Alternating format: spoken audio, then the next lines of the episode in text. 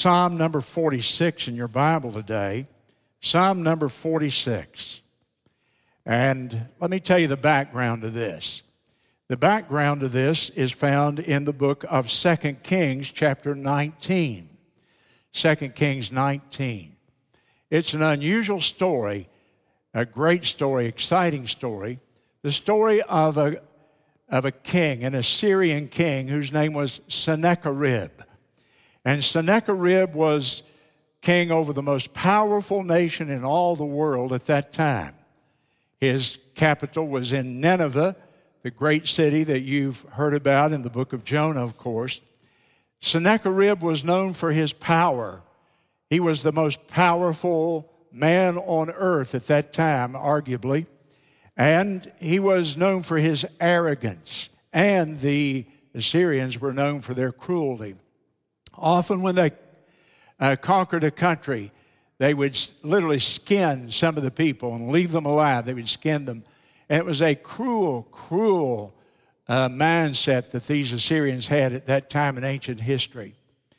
And so they came down and encircled the city of Jerusalem and the kingdom of Judah, where King Hezekiah happened to be the king at that time. And here they are with their horses and their battle gear lurking around the walls of the city of Jerusalem. And so the commander sends a, a letter in into the city to uh, Hezekiah the king. The letter basically said, Give us all your gold, give us all your silver, and surrender to us and become our slaves. And if you do that, well, we'll not harm you. Now, nobody believed that because they were known for their cruelty. Nobody wanted to be a slave to the Assyrians at that time. And then he mocked the God of Israel with his message. He said, The gods of other nations couldn't deliver them. So why do you think your God can deliver you? All the other nations that I've conquered, and he had conquered many, all the other nations that I've conquered, their gods were weak and impotent against the great Assyrian forces. Why do you think you're going to be any exception? And so King Hezekiah got the message. The Bible says he rent his clothes. Well, renting the clothes was, a, was an ancient practice of repentance, of, of uh, humility, of humiliation of oneself before God. And so he rent his clothes, he put on sackcloth, another sign of humility, and then he went up to the temple of God, to the house of God. And I like the way the Bible says it there in 2 Kings 19, 18 and 19. He spread the letter from Sennacherib. He spread it out before the Lord. it was almost as if the Lord didn't know what was in the letter and he had to open it up and let the Lord read the letter with him. He, re- he spread the letter out, this list of demands from Sennacherib and the Assyrians. And then after he had read it, he sent some messengers, some of the priests, over to Isaiah the prophet. And you can also read this story in the book of Isaiah. So it's in the Bible in numerous places. And so Isaiah got the letter and responded back to the king to give him some feeling of security. He said, This is a day of trouble, but he said, Don't you be afraid. Be not afraid. You'll see those words right there in the middle of chapter 19 and second uh, in, in second kings. Well in verse 25 of second kings 19 god heard their prayer. And god began to answer their prayer. And that very night verse 35 then god sent his angel. And the angel took out the entire assyrian army sennacherib had said well, the gods of all the other nations couldn't do anything for them. Why do you think your God is going to be able to save you? Well, one angel from Hezekiah's God, the God of the Bible, one angel took out 185,000 uh, Assyrian soldiers. The next morning, Hezekiah and his people went outside. All the Assyrian army was dead to a man. Then Sennacherib went back I guess in some form of disgrace to uh, Syria, uh, Syria. And he went back to Nineveh, the capital city, and God's judgment fell upon him. Two of his own sons sneaked up behind him as he was worshiping his God, Nisroch, the Bible calls him, and they killed their own father. And so Sennacherib died, his army died. God delivered the nation of Judah in a great, great act of deliverance. Now, there's so many parallels to that story where we are today. Now, their enemy was not a disease, their enemy was the most powerful nation on all the earth, threatening them with their very lives. Today, we're not threatened by a nation, at least not that we know about right now, but we're threatened by an invisible killer, a disease, the coronavirus. We are threatened with our life, our health, our economy. We're threatened in so many ways. It's a time of great instability in America, isn't it?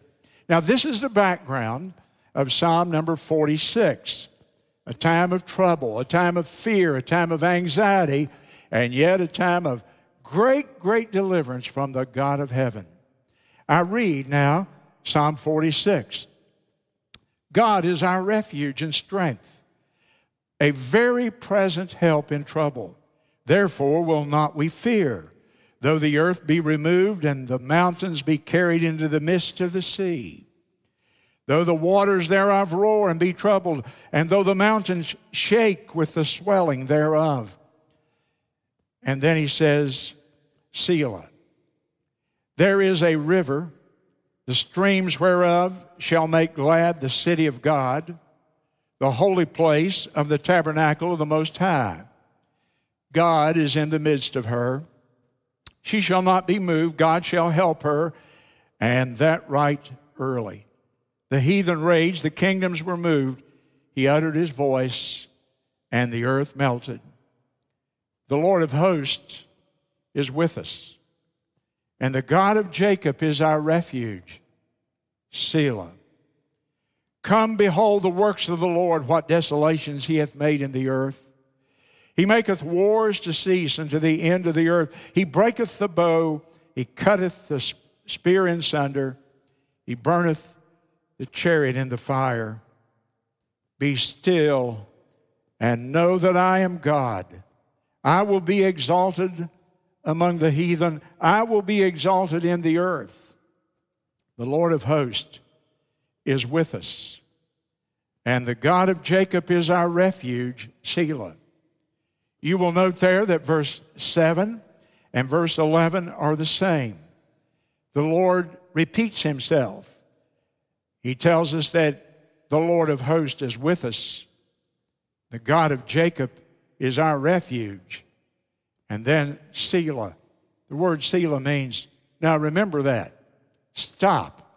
Pause. It's like a pause in the music where it goes silent and the conductor beats out the rest one, two, or one, two, three, four. And there's a pause. He stops. The action stops. Be still and know that I am God. Two or three things I want to point out to you that I hope will be an encouragement to everyone. Number one, the first verse God is our refuge and our strength, a very present help in trouble. Circle that word refuge in your, in your Bible there with your pen or pencil and write there shelter. God is our shelter and our strength. He is a very present help in trouble. Then the verse goes on, or the passage goes on to verse 2. Therefore will not we fear. There's an old saying that all of us learn in our elementary class in preaching if we go to Bible college, and it's this God's therefores are therefore a purpose. And so here's a therefore. What is the purpose of this therefore? Because God is our refuge and strength, because God is our shelter, a very present help in trouble, then we will not fear. The therefore means, therefore, in the light of the fact that we have a God who is our shelter, we will not fear. Verse 2 and 2 through 4 goes on now and describes a natural catastrophe of some kind. It could be an earthquake, it might be a volcano. It may just be poetic, symbolic language because that has nothing to do, that we know of at least, with Sennacherib's, the victory over Sennacherib's army, the Assyrians.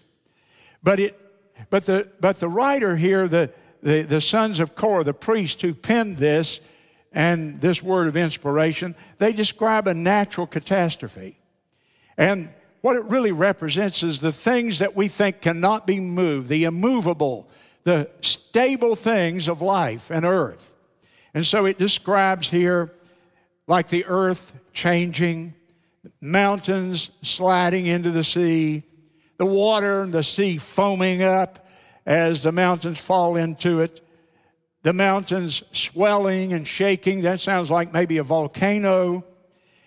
But mountains and the sea and the earth itself, these are the things that are immovable. They're absolutely bedrock. They don't change. And yet, they're changing. The world is coming apart here in verse 2 and uh, 3 of uh, Psalm number 46.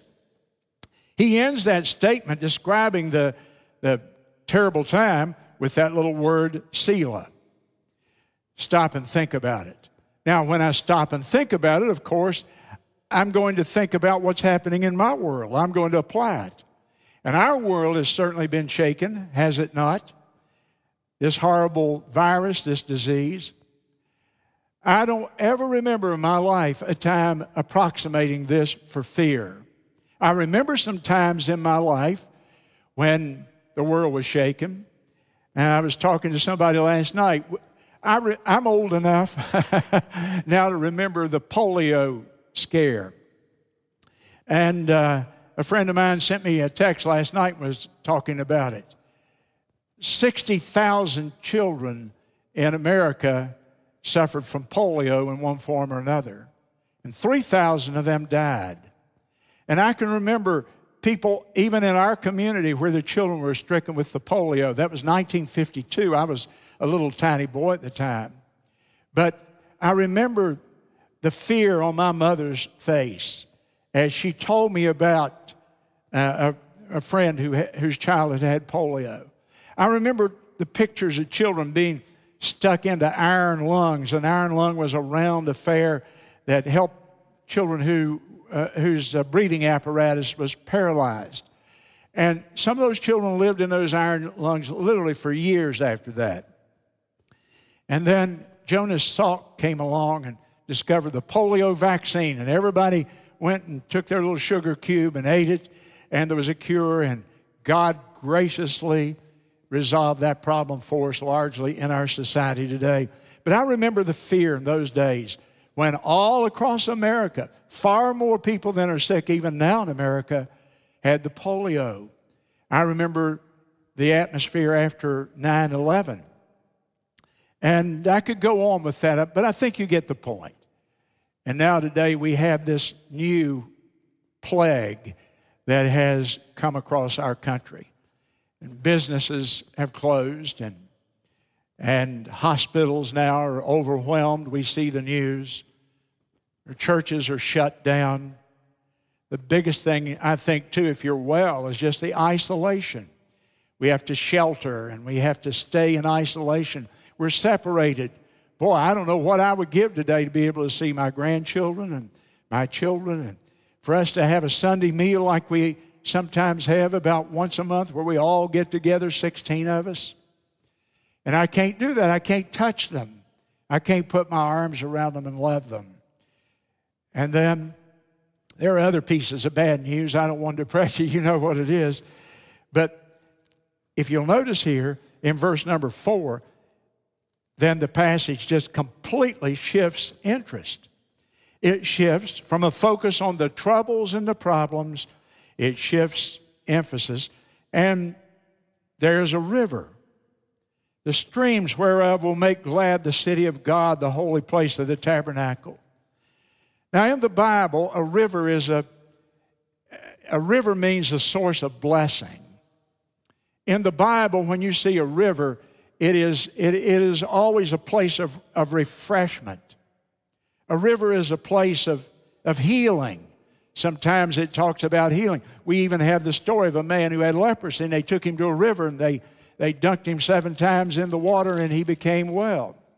So, rivers mean those wonderful things that we long for right now refreshment and, uh, and blessing and healing.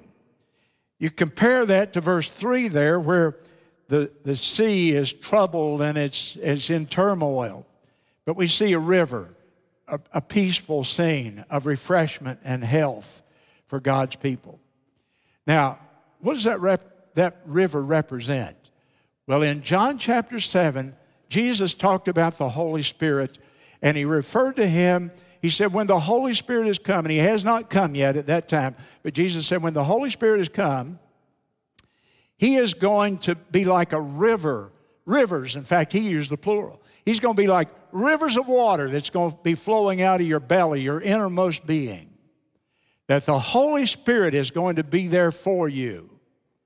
A few chapters later, what does he call the Holy Spirit? The Comforter. And so, if you know the Lord today and the Holy Spirit of God is living within you, you have this Comforter's presence.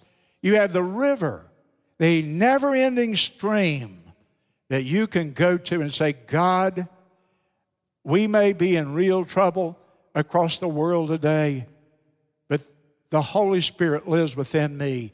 You are right here with me. You are in me. You care about me. I am your child. What comfort, what blessing, what refreshment to our spirits and to our souls that can bring to us. So you notice the focus. Verses 2 and 3 are description a, description of everything that could be shaken and moved, everything that's not nailed down is coming loose. And, and then suddenly the focus all changes. And we see this peaceful river, and we're reminded of God's presence within us as His children.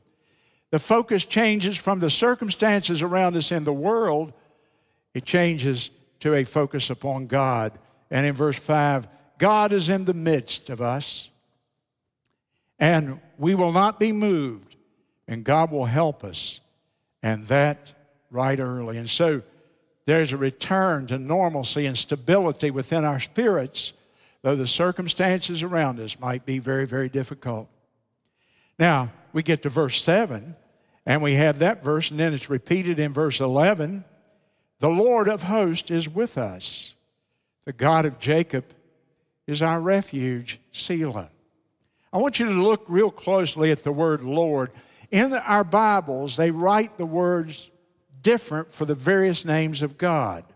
Lord here is a capital L with, with smaller capitals L O R D. Now, they write it like that because that is a specific reference to Jehovah. Whenever the text in the Hebrew said Jehovah, they wrote capital L and then capital letters, but smaller, and that is a reference to Jehovah. And who is Jehovah? The Jehovah of the Old Testament is the Jesus of the New Testament. So, Jesus, you could say, the Lord of hosts, the leader, the commander of the host. What are the hosts? The hosts are the hosts of heaven. The angels are spoken of as the host of heaven. So the Lord Jesus, the commander of the forces of heaven himself, is with us at this time. Here is a promise of Jesus' personal presence with us, of course, through his Holy Spirit. He promised us before he left at the Great Commission, Lo, I am with you. And he said, I'll send the Comforter, and he'll be in you and with you. And here we have it repeated in the Old Testament. Now, the Lord of hosts is a military term. That means he's the commander of the angelic forces. What are angels? Hebrews chapter 1 tells me that angels are spirit beings. They're ministering spirits. They're spirits that the Lord created, and they, their purpose is to minister to his people. Boy, we don't emphasize that much in the, in the modern world, do we? I, you don't hear a lot of preaching on that, but you just take your verses. Go to Hebrews chapter 1. It tells you that an angel is a ministering spirit. They're sent forth to care for the people of God. And how many angels is there? the Bible says there's an innumerable company of angels. Beyond our ability to calculate. I think the Bible is teaching there's more angels than there are human beings upon the earth. So we're talking about an angelic host, a force that is almost beyond human ability to comprehend. We know that they're powerful. One angel in one night took out the whole Assyrian army, 185,000 men. So we know that what they are, ministering spirits. We know they have great powers. We know that there's an innumerable number of them. And we know that the Lord Jesus Christ, our Savior, who loves us, is the commander of those forces. Well, stop and think about that. You know, a lot of people today doubt the existence of angels. In fact, a lot of people doubt the existence of God. In America, it's become somewhat trendy. I suspect some of that might turn now. But you see, uh, the Lord is in command of this force and yet, the scoffer says, Well, I, I, I don't know if I believe in that or not. I don't know if I believe in angels. I've never seen an angel. I've never heard an angel. I've never smelt an angel. I've never touched an angel. I don't know if I believe in angels or not. That's sort of imaginary stuff. That's kind of like the imaginary big man in the sky, isn't it? Let me tell you, you really believe in a whole lot of things that are invisible that you've never seen or touched or smelled. I'll give you an example because we absolutely depend upon invisible forces and invisible things. For example, do you believe in electricity? Have you ever seen electricity? now, a couple times I've felt it, but uh, nobody's ever seen electricity. Do you believe in gravity? If you think it doesn't work, just uh, get up on the ladder and jump off. It works every time, everywhere. But you've never, nobody has ever seen it. This invisible thing. Do you believe in magnetism? Do you believe in the winds? We don't know where they come from or where they go, Jesus said, but we sure see the power of the winds. Our entire planet is surrounded by gases, oxygen, nitrogen, hydrogen, a bunch of other gases. Every one of those are invisible. Not one of them has anybody ever seen with a physical eye. And yet they protect us from the rays of the sun that would burn our planet up were it not for them, that shield of uh, invisible gases out there. Invisible and clear, so the sun's rays can shine through it just the right proportion. You tell me you don't believe in God because you've never seen Him? I say to you, do not doubt the power of God because you can't see Him. There's more evidence for God, there's more evidence for His angels than there is for all these physical things that I've just enumerated to you. No, God is real. And God is with us in the person of the Lord Jesus Christ here through His Spirit. He says it twice in these verses. He says something else in that verse I really like. The God of Jacob is our refuge. Of all the men in the Bible, why did he say the God of Jacob? Why did he say the God of Abraham, the God of Paul, the God of the apostles, the God of Daniel? No, he says the God of Jacob. You know what I really like about that is Jacob was such a scoundrel. Jacob was unquestionably a sinner. He had a he, he didn't just have a fallen nature. I mean, Jacob was an edgy character. You know, he even cheated his brother out of his birthright. He did all kinds of things. He was dishonest. Why would God identify himself as the God of Jacob? One reason because God wants us to know that we don't have to be perfect for Him to love us and to be our Lord. Now, that's not a license for anybody to sin, but it is a statement that so many people are trying to uh, uh, live in a way, well, if I'm perfect enough, then I'll please the Lord. Oh, you don't have to worry about that. God is the God who loves sinners. He doesn't love your sin, He wants you to be sanctified and righteous and godly and all that. But you know what? You don't have to be perfect for Him to be your Lord. The God of Jacob is our refuge. Now, the word refuge appeared up there in verse 1. And I had you mark it and write shelter. It's a different word in the original scripture here in verse 7 and 11. Here it is not shelter, here it is a fortress. It is a castle. It is made out of granite and marble and bedrock. It is a, it is a bulwark from which soldiers hid behind to shoot and to be defended in a time of war. A great castle. Picture that in your mind.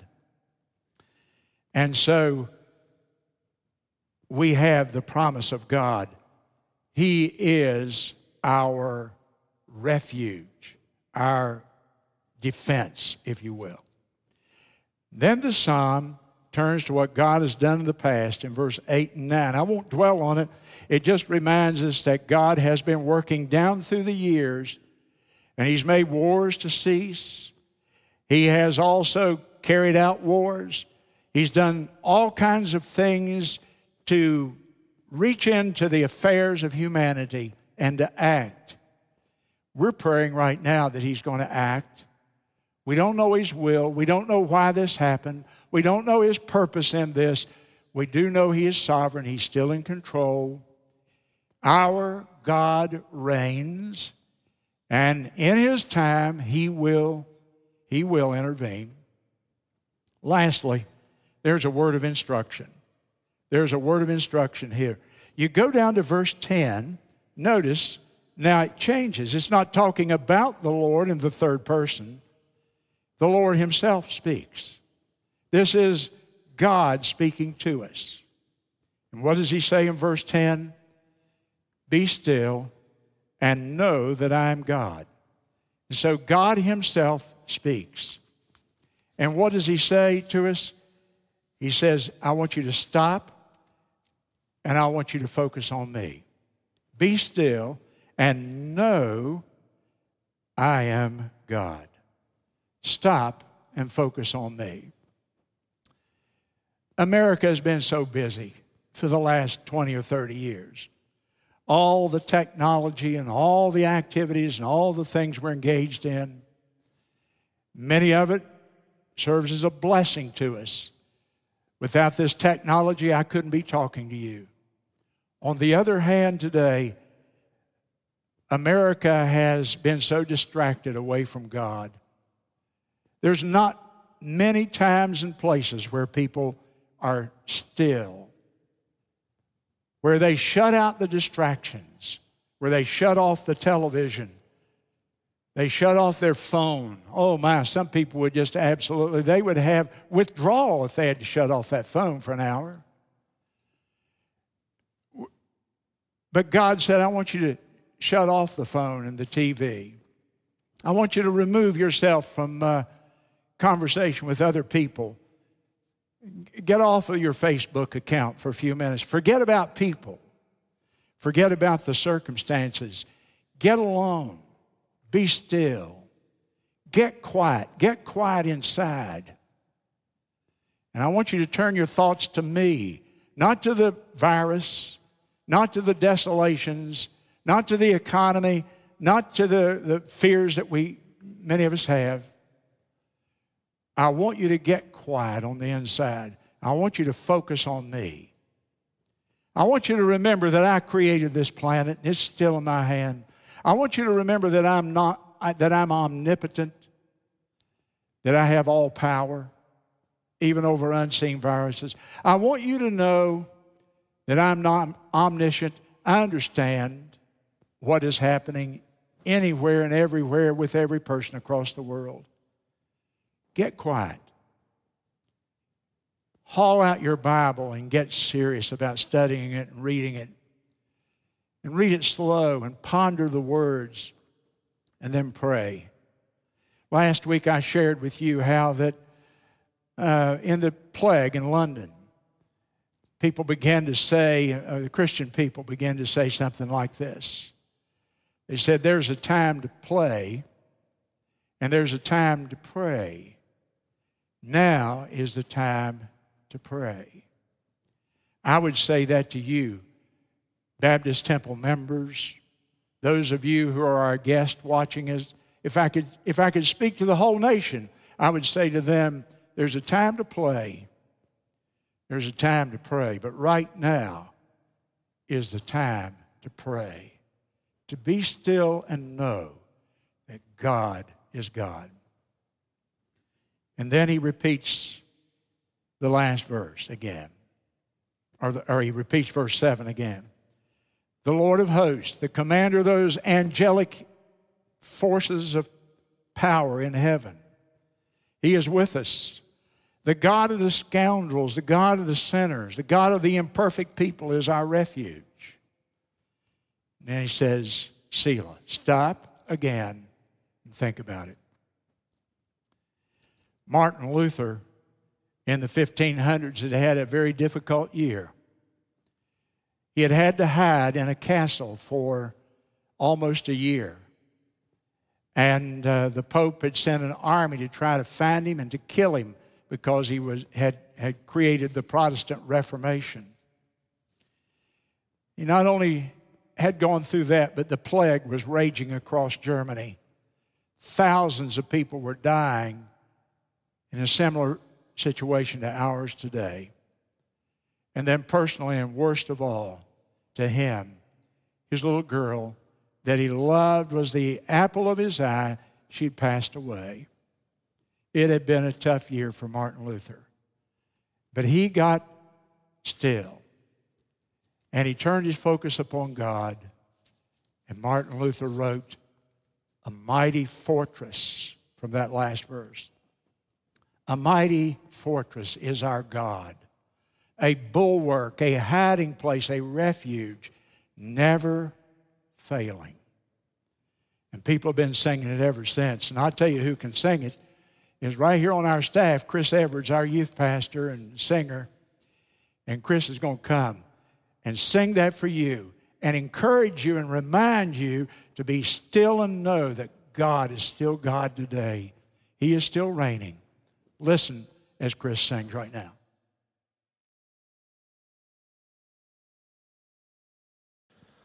A mighty fortress is our God, a bulwark never failing.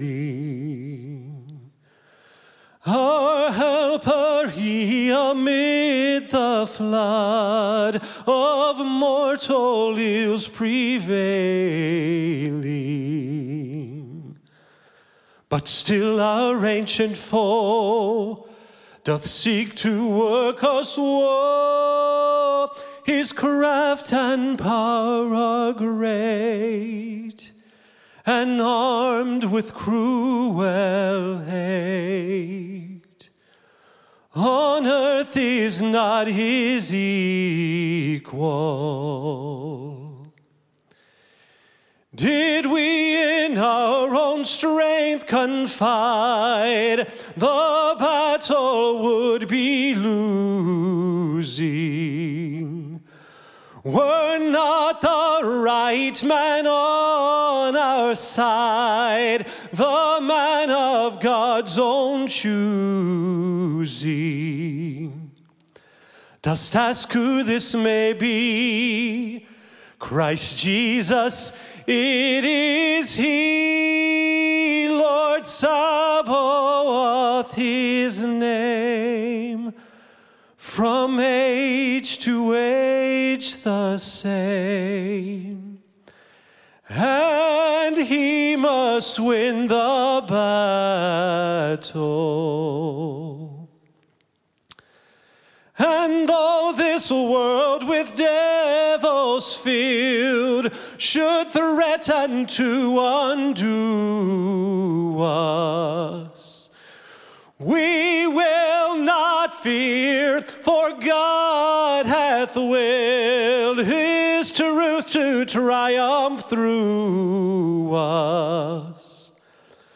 The Prince of Darkness grim we tremble not for him, we we can endure. For lo, his doom is sure. And one little word shall fail him. That word above all earthly powers, no thanks to them abideth. The Spirit and the gifts are ours through Him who with us sideth. Let goods and kindred go this mortal life also, the body they may kill, but God's truth abideth still. And his kingdom is forever.